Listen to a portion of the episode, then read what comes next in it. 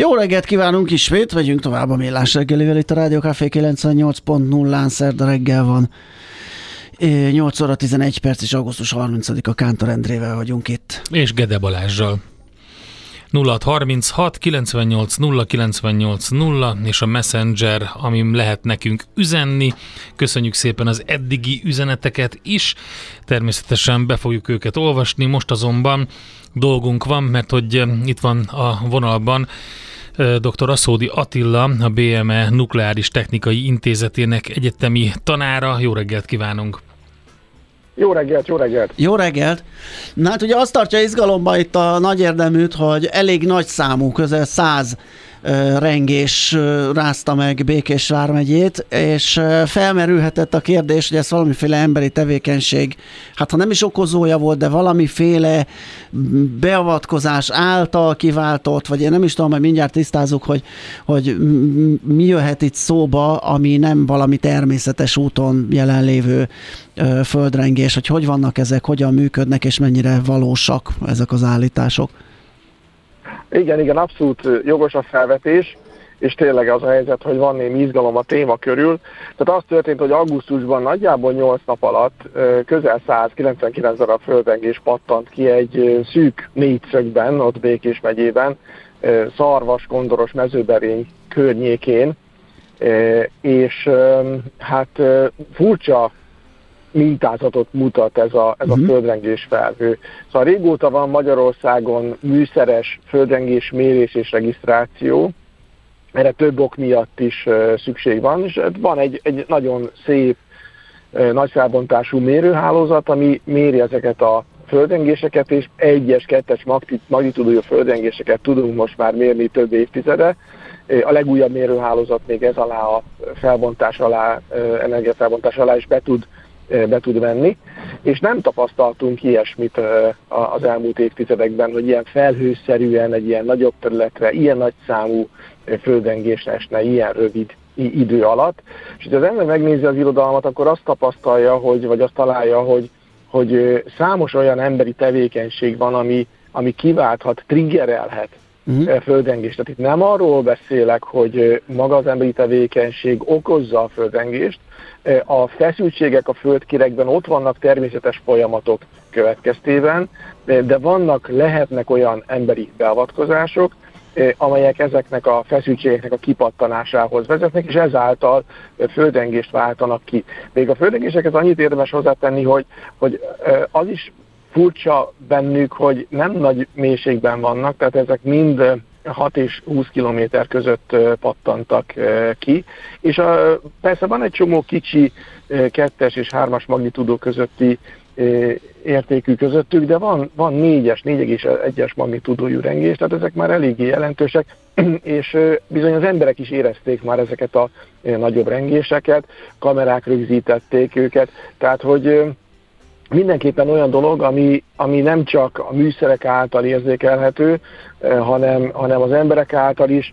Eh, ha ebből nagyobb lenne, akkor akár épületkárok is lehetnének, és hogyha tényleg emberi tevékenység váltja ki, akkor az elővigyázatosság elve szerint érdemes ezt a dolgot megvizsgálni, és úgy tovább menni ezekkel az emberi tevékenységekkel, hogy eh, tudatában vagyunk annak, hogy, hogy mit is csinálunk valójában. Még azt érdemes lehet tisztázni, hogy ez természetes körülmények között létrejött földrengéseknél ez a mintázat nem jellemző, tehát, hogy ilyen gyakorisága... Így van, így van. Vagy pusztán az, hogy eddig nem volt nálunk, ez, ez keltette fel a figyelmet? Jó, tehát tud olyan földrengés lenni, amikor egy nagyobb rengés kipattan, és utána nagyon sok utórengés történik, ez általában egy törésvonal mentén jön létre. Ilyen lehetséges, nagyobb rengéseknél ez tipikus, de itt nem, nem ilyen rengésről volt szó, és Magyarországon tényleg nem tapasztaltunk ilyet. Ez a fa felhőszerű eloszlás rövid idő alatt ebben a ilyen, ilyen léptékben ez sokkal inkább azokra az eseményekre jellemző, amit, amit már említettem, hogy ember által kiváltott tevékenység következtében jön létre ez a, ez a sorozat. Ezek mik lehetnek? Tehát milyen ilyen típusú tevékenység az, ami ezt tudja triggerelni, ezt a jelenséget, és mi az, ami esetleg már látszik, hogy a térségben valóban folynak ilyen munkák. Gondolom ez valamilyen talajmunka meg fúrással összeköthető dolog lesz. Tehát, hogy mennyire látszik az, hogy erre jó esély van, hogy tényleg ez, ez történik. Igen, tehát kezdjük onnan, hogy úgy általánosságban mi lehetséges. Igen. Nagyon sok emberi tevékenység van olyan, ami, ami kiválthat rengéseket, mélyművelési bányászattól kezdve nagy víztározóknak a létesítéséig, amikor nagyon nagy súlyjal terhelik meg a, ezeket a rétegeket, ez is kiválthat rengéseket. Kőolaj és földgáz kitermelés, illetve ennek a serkentése szintén kiválthat rengéseket, geotermikus energia kitermelése és ennek a serkentése, víz lesajtolása, vagy más közegeknek a mérétegekbe való lesajtolása, akár még a például széndiokszidnak a mérétegekbe való lesajtolása, ezek mind kiválthatnak ilyen ember által indukált földrengéseket. Na most itt természetesen nem ilyen nagy spektrumról van szó. Őszintén szóval két dolgot lehet most itt gyanítani, ami ott Békés megyében zajlik. Az egyik a, a szénhidrogén kitermelés. Ugye van egy nagy Corinus projekt, ami elsősorban földgáz kitermelését célozza. Itt nagyobb mélységekbe, akár 4 km mélységbe is le akarnak menni, és ugye Magyarországon a, a könnyen kitermelhető földgázkészletek már kitermelésre kerültek, tehát ahogy nagyon sok helyen a világon, Amerikában, máshol is, ma már bonyolultabb technológiákat is alkalmazni kell ahhoz, hogy, hogy nagyobb mennyiségű földgázhoz hozzá lehessen férni. Itt a, például a frackingre gondolok, tehát a rétegrepesztésre, amikor a közetben jobban bezárt földgázhoz akarnak hozzáférni. Tehát ilyen típusú tevékenység, földgázkitermeléshez kapcsolódó rétegrepesztés lehet olyan, ami kiválthat földrengéseket. A másik a geotermikus energiának a hasznosítása, amire szintén van most egy, egy nagyobb program, uh-huh. energiapolitikailag teljesen helyes, hiszen, hiszen hogyha földgázt tudunk kiváltani geotermikus energiával, akkor ennyivel kevesebb földgázt kell importálni, úgyhogy ez energiapolitikailag mindenképpen helyes lépés. A kérdés az az, hogy lehet-e ezt jól, biztonságosan csinálni. Magyarországon számos olyan létesítmény van, ami geotermikus energiát hasznosít, és ez biztonságosan teszi már régebb óta. Tehát vannak jó tapasztalatok, de ugyanakkor látunk a világban olyan geotermikus energiaprojekteket, amelyek kiváltottak földrengéseket, sőt olyat is látunk, ahol magát a projektet törölni kellett, mert, mert olyan nagy számú földrengést váltott ki, hogy nem tartották biztonságosnak a, a tovább üzemeltetését. Tehát eh, sajnos van erre példa, emiatt is indokolt az, hogy ebben a kérdésben itt most eh, óvatosabbak legyünk. A 2000-es évek elén a leghíresebb eset Bázelhez kötődik, Svájchoz, ahol egy nagy városi léptékű geotermikus energiahasznosítási projektet terveztek, de a, a történelem megőrizte azt az ismeretet, hogy az 1300-as években volt egy nagy földengés ott, ami elpusztította a várost, ezért aztán úgy álltak neki a, a kérdésnek, hogy egy mérőrendszert telepítettek és figyelték, hogy a, a kutak megindításakor, az injektálás megindításakor mi történik, és ott bizony nagyon nagy számú földengés pattant ki. Ezek kisebbek voltak, mint ez a magyarországi, kettes, hármas magnitúdú körüliek, de aztán néhány hónap alatt 13 ezer földrengés pattant ki, úgyhogy ott a, a kitermelést megállított, és aztán mégis ezt az erőművet nem, nem is valósították meg. Tehát, ahogy mondom, vannak olyan példák, amelyek miatt indokolt az óvatosság, és én azt gondolom, hogy itt is ezt kellene tenni, felmerültek új ismeretek, ez a, ez a nagy számú földrengés mindenképpen ebbe a kategóriába tartozik, hogy ezt érdemes megvizsgálni, és aztán tovább menni, hogyha ezekre a vizsgálatokra eredmények, megnyugtató eredmények születtek. Igen. Ez, ez fordítva működik? Tehát egy adott beruházásnál azt lehet esetleg vizsgálni, hogy, hogy lehet-e valami ilyesmi hatása, és főleg az irányát tekintve, hogy merre fejtheti ez ki. Ezt csak azért kérdezem, mert hogyha ugye van egy atomerőmünk, meg lehet, hogy lesz egy második blokja is, az azért nem megnyugtató, hogyha ezt nem lehet kalkulálni, és valahol esetleg olyan munkák folynak, amik pont arra felé terelnek egy, egy olyan rengést vagy földmozgást, ami esetleg veszélyezteti annak a létét, működését. Ez egy nagyon jó kérdés, és akkor válaszul ketté. Tehát egyrészt az, az, hogy lehet-e ezt monitorozni és észrevenni, hogyha emberi tevékenységhez kötődik, erre mindenképpen az a válasz, hogy igen, lehet. Tehát egy beruházásnál abszolút lehetséges ilyen mikroszerzikus mérőállomásokat telepíteni, mm-hmm. és hogyha összerendelem időben, hogy milyen beavatkozást teszek, és figyelem ezeket a szerzikus jeleket, akkor arra egy, abból egy csomó mindenre lehet következtetni. Itt most ebben a konkrét ügyben ugye nem tudjuk, hogy akár a a mező, mezőberényi geotermikus kútnál, akár máshol történt-e mhm. mostanában olyan beavatkozás, amihez ez köthető.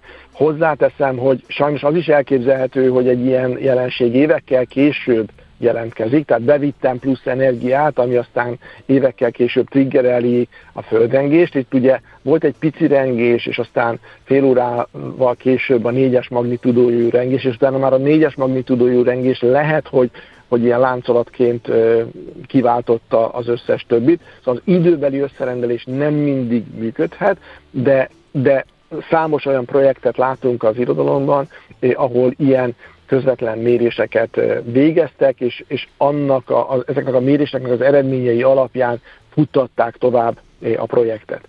Na most a kérdésnek a másik része, hogy ez most Paks vonatkozásában milyen hatásokkal bír, erre azt tudom mondani, hogy tehát egyrésztről maga ez a Békés megyei terület, ami itt most érintve van, ez, ez meglehetősen távol van a Paksi telephelytől, légvonalban 150 kilométer.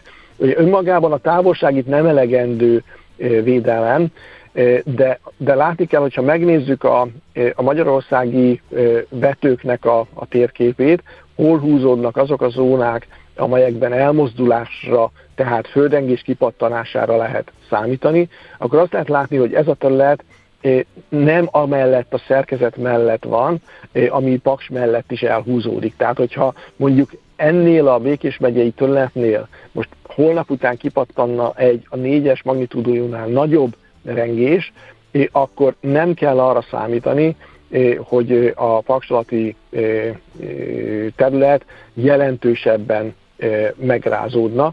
Tehát mindenképpen az, ez fontos dolog, hogy az érintett terület messze van az erőműtől, ez a földgáz, illetve geotermikus energia kitermelési tevékenység nem az erőmű közvetlen környezetében zajlik. És a, a, az utolsó dolog, amit említenék, hogy amikor a, a Vaksi telephelynek a földengés veszélyeztetettségi vizsgálata történt több lépésben, akkor Magyarország teljes területe a vizsgálat alá volt vonva, és nem csak a magyarországi területek, hanem, hanem távolabbi területek is, amelyek sokkal aktívabbak, mint Magyarországon bármelyik terület. Tehát itt akár Horvátországot, akár Romániát, uh-huh. ha nézem, vagy, vagy Törökországot, ezek, ezeken a területeken vannak olyan régiók, amelyeknek a földrengés aktivitása sokkal nagyobb, mint Magyarországon bármi, de Magyarországon is mondjuk a leg, legaktívabb ott a múrjárok környéke. Szóval ezeket mind figyelembe vették a, a szeizmikus inputoknak az összeállítása során, és így került meghatározásra az a, az a földrengés, amit aztán utána az erőmű méretezésénél figyelembe kell venni. És nagyon fontos azt érteni, hogy a, amíg egy családi házat nem méreteznek földrengésre Magyarországon, addig, addig az atomerőmet kötelező földrengésre méretezni.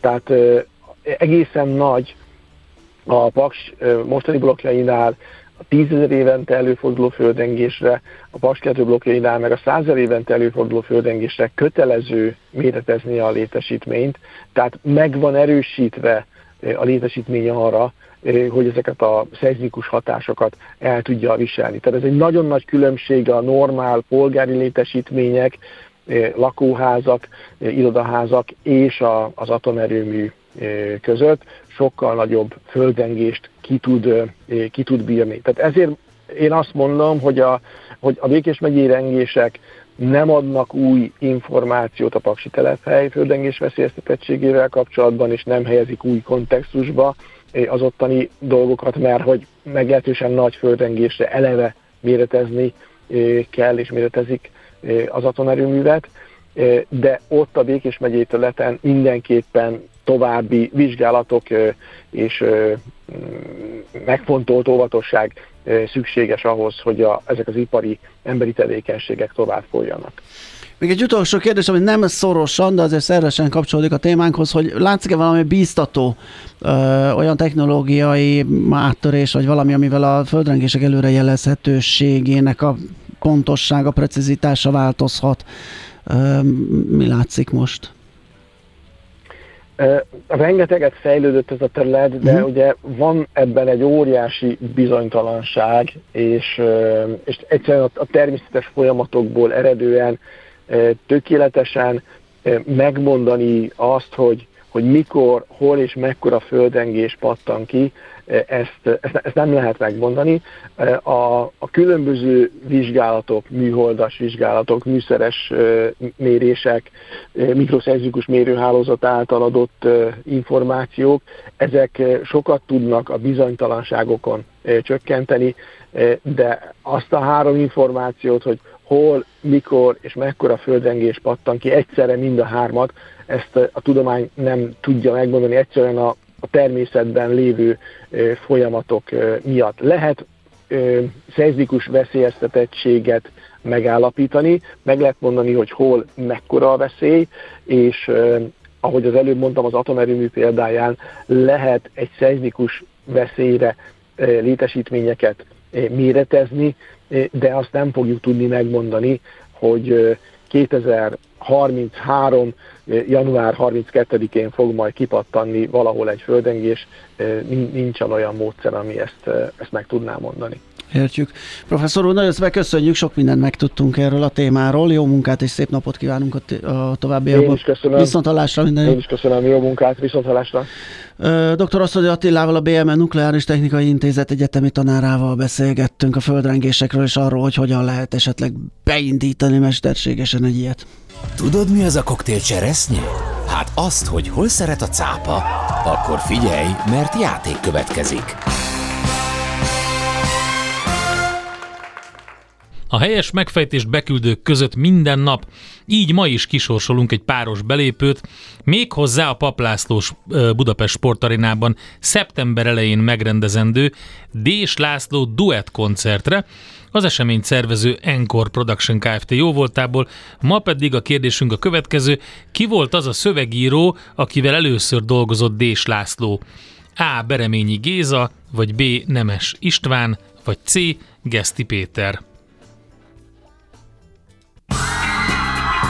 A helyes megfejtéseket ma délután 4 óráig várjuk a játékukat rádiókafé98.hu e-mail címre. Kedvezzem ma neked a cseresznye!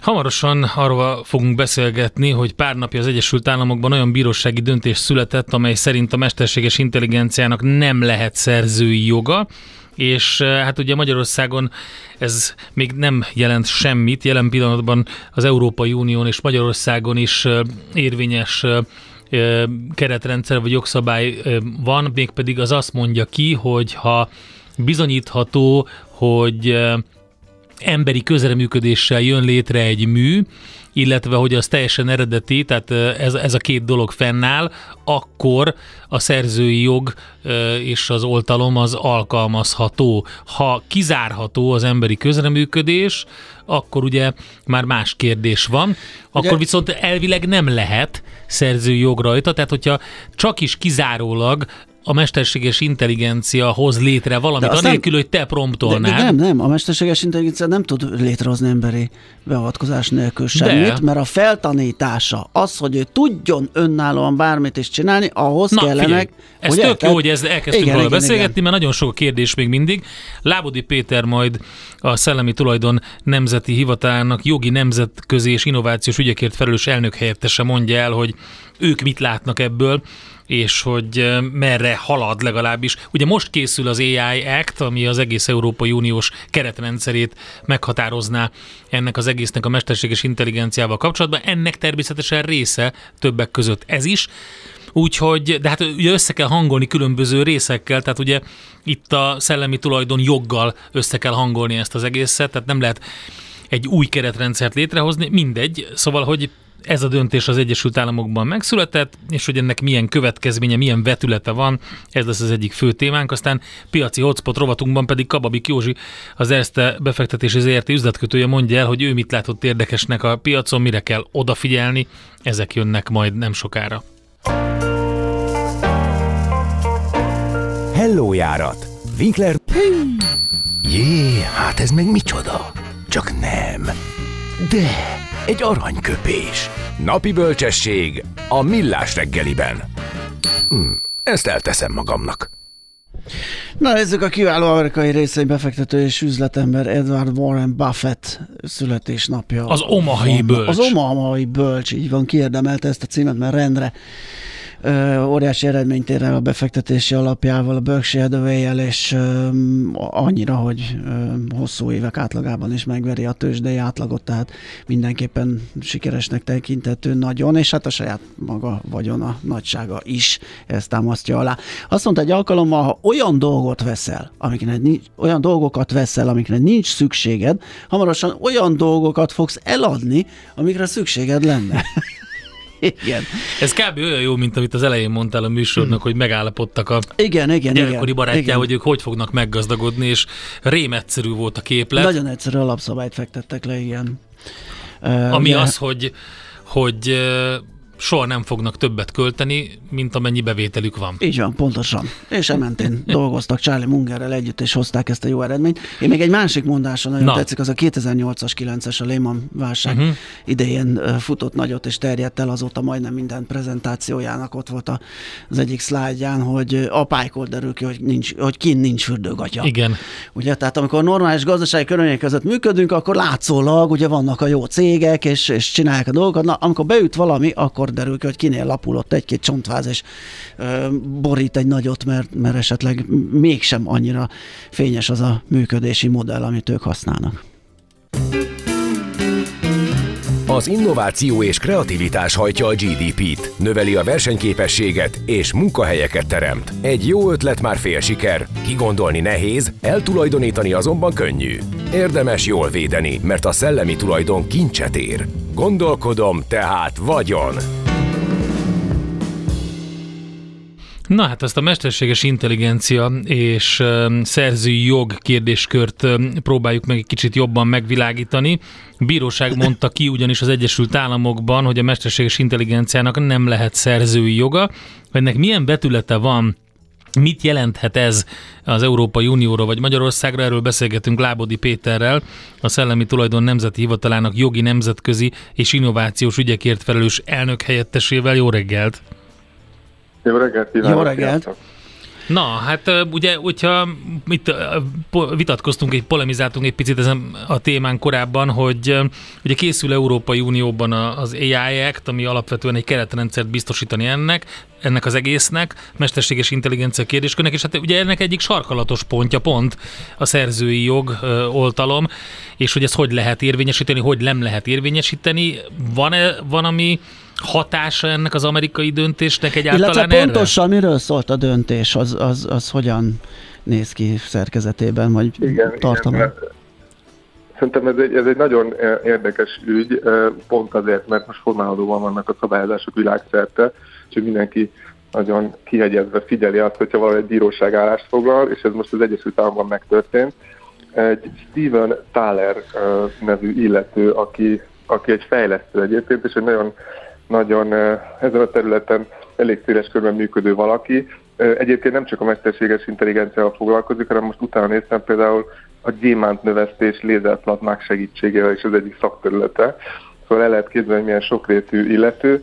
Egyrészt a, egy Dabus néven futó mesterséges intelligencia feltáró projektet is működtet, ami egyébként sok országban is jelenleg jogviták zajlanak, hogy mennyire lehet szabadalmi bejelentéseket tenni mesterséges intelligencia által létrehozott találmányokra, de itt most, ahogy ti is mondtátok, szerzőgi kérdésről van szó, ugyanis egy Creativity Machine-t is létrehozott, ami egy olyan szoftver, ami képes szerzőjogi oltalom alatt álló műveket is elállítani. Ez a kérdés, hogy ezek valóban szerzőjogi oltalmat állhatnak el, és kreatív alkotásokról van szó.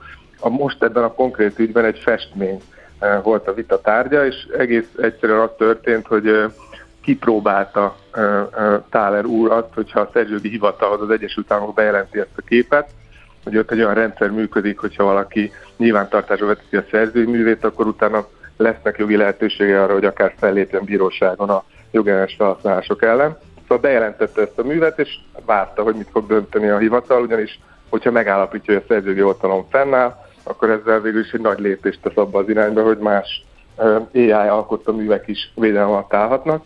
De hát sajnos fennakadt a szűrőn ez a bejelentés, mégpedig azon az alapon, hogy ő azt állította a bejelentésében, hogy ezt a művet kizárólag önállóan a mesterséges intelligencia alkotta meg, és ezt, erre tekintettel azt mondta a hivatal, hogy így nem adhat oltalmat, mert hogy egy alapfeltétel egyébként az amerikai alkotmányból vezette le a hivatal, hogy csak ember lehet, aki megalkotja a műveket, vagy pedig egy emberi közreműködésnek jelen kell lennie, hogy önmagában a mesterséges intelligencia alkot, akkor nem állhat fenn védelem. Hát ez pont így van az, az Európai Uniós jogrendszerben is, tehát hogy ott is ugyanez a kitétel, az egyik kitétel, hogy emberi közreműködés bizonyítható kell, hogy legyen ez Magyarországon is, hogy jelen pillanatban ez érvényes.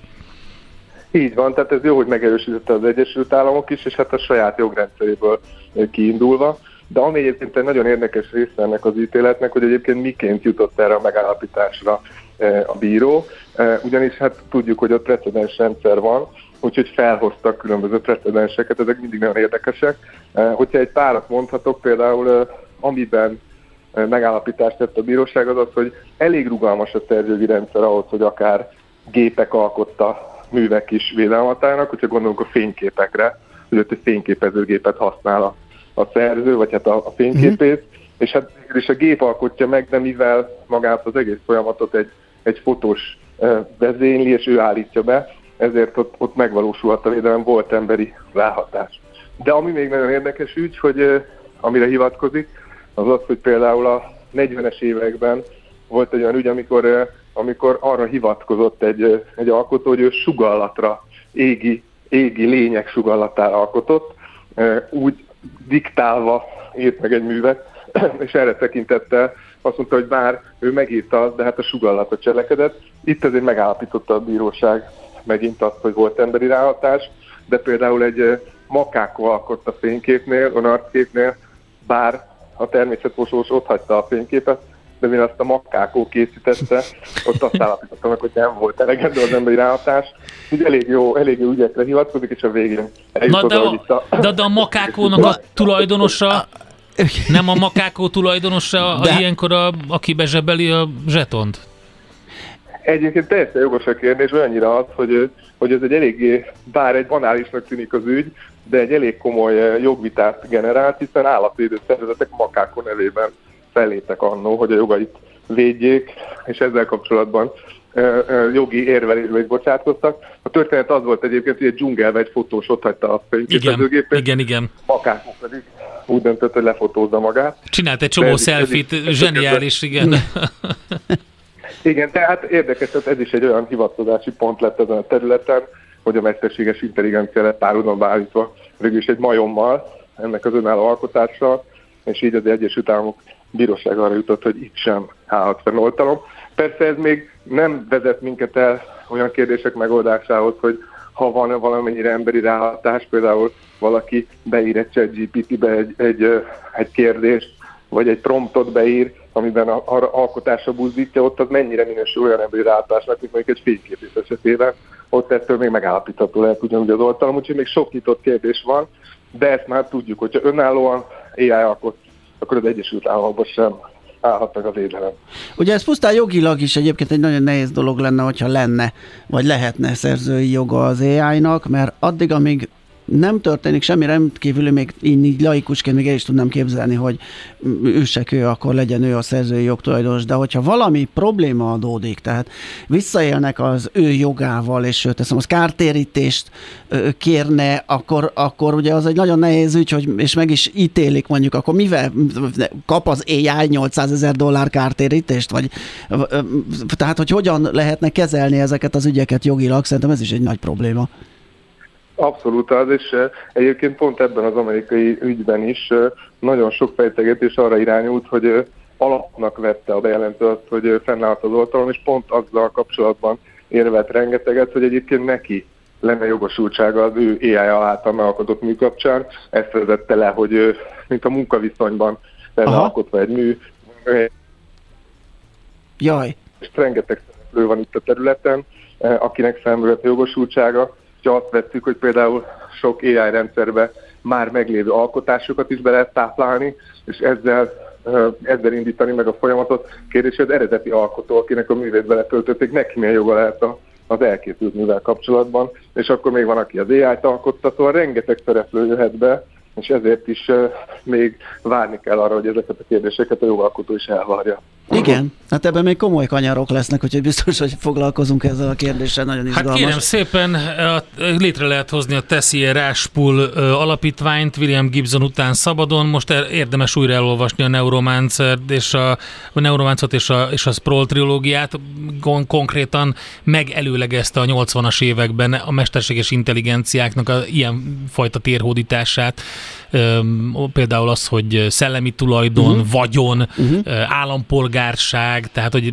milyen státuszban vannak, tehát elképesztő érdekes Abszolút. időket élünk. És hát ugye ez egy olyan fontos jogi kérdés, hogy alapvetően a szellemi tulajdonvédelmek az az alapja, hogy ösztönözzük az alkotást, ott pedig az emberi alkotót ösztönözzük az alkotásra. Kérdés, hogy mennyire valid az, ez az állítás, mondjuk egy mesterséges intelligencia esetében, ahol nyilván az ösztönzésnek másfajta szerepe van, ott kizáros jogokat kinek biztosítunk, ez egy, ez egy kulcskérdés.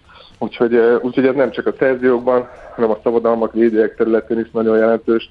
Ha gondolok a dizájnra, ugye ott gyakorlatilag, ha egy mesterséges intelligenciát arra buzdítunk, hogy dizájn termékeket állítson elő, hát gyakorlatilag tört másodpercek alatt olyan mennyiségűt állít elő, ami aztán utána amiatt is nehézséget okoz, hogy alapfeltétel ott, hogy új legyen egy alkotás, gyakorlatilag ki tudnak szorulni az alkotók, hiszen olyan mennyiségben állítanak elő dizájn terméket Igen. az AI között. Igen, értem a problémát. Igen. Ú, na jó, hát erről szerintem még fogunk beszélgetni. Hát biztos, biztos nagyon köszönjük ezt a kört is. volt, köszönjük Igen. szépen. Jó munkát, szép napot. Én is, én is köszönöm, jó munkát, sziasztok, viszontlátásra. Lábadi Péterrel, az STH jogi nemzetközi és innovációs ügyekért felelős elnök helyettesével beszélgettünk az AI és a szerzői jog ö, kapcsolatáról. Egy jó ötlet már fél siker, kigondolni nehéz, eltulajdonítani azonban könnyű. Gondolkodom, tehát vagyon.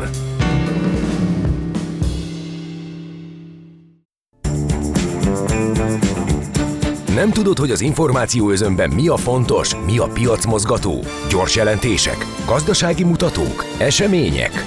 Csatlakozz piaci hotspotunkhoz, ahol friss és releváns információ vár. Jelszó Profit. Nagy P-vel.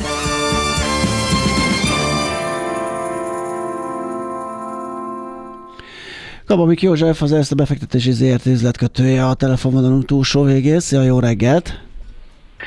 Sziasztok, szép jó reggelt mindenkinek! Na, hát tegnap megint optimista nap volt a bőrzéken.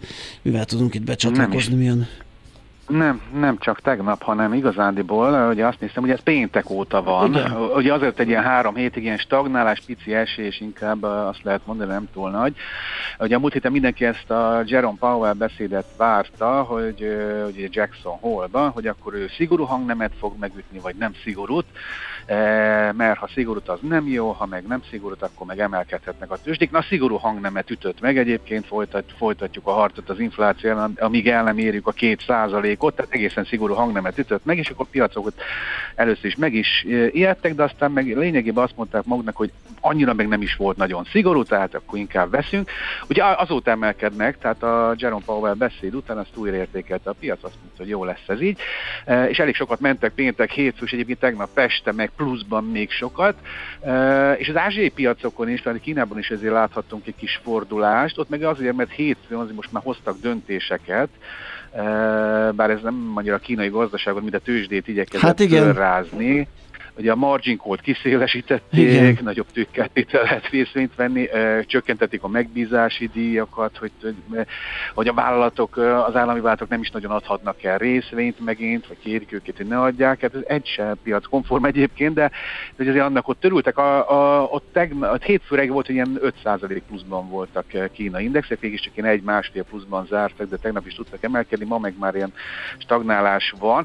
Ilyen körülmények között azért nem menjünk el amellett, hogy az Evergrande nevű céget visszaengedték a tőzsde, ugye neki föl voltak ők függesztve, mert hogy ugye szenvednek, és ugye nagyjából két hete meg csődvédelmet kértek az USA-ban, hogy át tudják gondolni a dolgokat. Most ez a cég, aki még tudom, két éve 20-25 dollár körül lehetett az árfolyama, itt visszaengedték a tőzsdét, és esett 78%-ot hétfőn, az úgy elég vaskos. 0,35-re csökkent az ár, megnéztem kedden egy 14%-kal még lejjebb, akkor már 0,3 dolláron járt az ár, és akkor ma meg még egy 10% mínuszban van, tehát 0,27-en, hát nagyjából mindegy, hogy 0,35 vagy 0,7 annak, aki igen. Öt, öt, ötön vettem mondjuk, tehát hogy... És még egy adat, a Country Garden nevű ingatlan fejlesztő is 40 napos türelmi időt kér, majd itt a lejáró szeptember elén fog lejárni egy jó kis kötvénye, hát hogy hát így el tudja kerülni a, a, azt a likviditás problémát. Tehát nem olyan jó a, nem olyan jó a helyzet. Igen, ezért volt Miközben... fura ez, a, amikor jött ez a hír a kínai tőzsdei adminisztrációs könnyítésekről, és ment a nagy helye húja, hogy nekem furcsa volt, hogy ekkora örömöt váltott ki, miközben a háttérben azért, tehát nagyon klassz, hogyha könnyen jutok kínai részvényekre, de nagyon rossz, hogyha rám dől az egész árnyékbankrendszer, meg a Lehman csőd előtti igen. rossz hitelállomány hatszorosa, azt hiszem körülbelül ennyire teszik, ami ott lebeg. Úgyhogy egy kicsit ilyen visszás helyzet. Ez egy, ilyen, ez egy újabb aládúcolása a dolgoknak. igen? Tehát egy aládúcolás az egész, de de egyelőre tartja a dolgot, úgyhogy igazán annak örültek, hogy lesz majd komolyabb fiskális, meg monetáris uh-huh ilyen, ilyen, ilyen, ilyen hozzáadunk a részvényekhez dolgot, tehát a kötelező tartalékrát a csökkentésben uh-huh. bíznak, hogy majd az jön, erre appellálnak. Hát szerintem elég nehéz ez. Tegnap viszont azért volt jó az Egyesült Államokban, mert csökkent a betöltetlen áll munkahelyek száma, ugye, ami elvileg gazdaság szempontjából Igen. nem jó hír, de akkor nem lesz annyira kamatemelés, tehát hogy ezt hogy lesz még egy, nem lesz, szerintem annyira nem nagyon kéne nekik emelni, vagy nem baj, ha nem emelnek. De hogy ez egy olyan adat, ami, ami arra utal, hogy elkezdett végre gyengélkedni egy picit az amerikai munkaerőpiac. Egyébként a Conference Board Index is erős visszaesés jelzett, tehát a fogyasztói bizalom Igen. is romlott. Na, ilyen körülmények között, és akkor már maradunk ennél a témán, egy picit a, ugye a, a Woodside nevű cég Ausztráliában ott mindenféle sztrájk volt, ezért a gázára fölment, visszajött, stb. Most a Ford, GM meg a Stellantis kénytelen szembenézni ilyen munkabeszüntetés kockázatokkal, kockázatával, mert hát a dolgozók béremelést kérnek, és azt mondják, hogy négy év alatt 46%-ot szeretnének elérni, meg 32 órás munkahetet. Gondolom ez csak a legfontosabb, meg gondolom, home office gondolom nem, mert az nem olyan egyszerű autógyárnál. E, ugye ott még, még, még, még alkupozícióban vannak, gondolják, hogy ezt most kell kiharcolni. Voltak ebből már évekkel ezelőtt problémák, amikor egy sztrájkkal hatalmas gondot okoztak, úgyhogy hogy ilyen szempontból ezt majd érdemes figyelni. És akkor egy gyors jelentés, HP Hewlett Packard kiadta a gyors jelentés, itt egy klasszikus, nem jó gyors jelentés. 13,2 milliárd dollár bevételt ért el, ez 10%-os visszaesés jelent éves szinten, és elmaradt a vár 13,38-tól, és a várakozások is picit elmaradt, így van az sok. A részvényenkénti nyereség egy kicsikét fölülmúlt, a 86 cent lett, de egy évvel ezelőtt 1 dollár volt, 1,03 egész pontosan, és a vezetésvég csökkentette az idei évre vonatkozó előrejelzését a korábbi 3,3-3,5-ös EPS sávból már csak 3,23-3,35, ez jól látni, hogy 5%-os csökkenés talán. Azzal indokolta a vezérigazgató, hogy a PC királti kereslet élénkülése elmarad a a várakozásaiktól, és hát a fogyasztói kiadások csökkenése, a kínai gazdaság gyengélkedése, ez mind problémát okoz. Hát zárás után adta ki a gyors jelentést, 10%-kal oda is vágták a papírt, ma majd akkor ez realizálódik normál kereskedési időben. Oké, okay, figyelünk akkor Jó a kis sztorik, köszi, köszi szépen. szépen, jó munkát! Köszi! Sziasztok. Szia, szia! Kababik Józseffel az ezt a befektetés az érté üzletkötőjével beszélgettünk. A Millás reggeli piaci hotspot rovata hangzott el. Azonnali és releváns információért csatlakozz piaci hotspotunkhoz. Jelszó Profit. Nagy P-vel.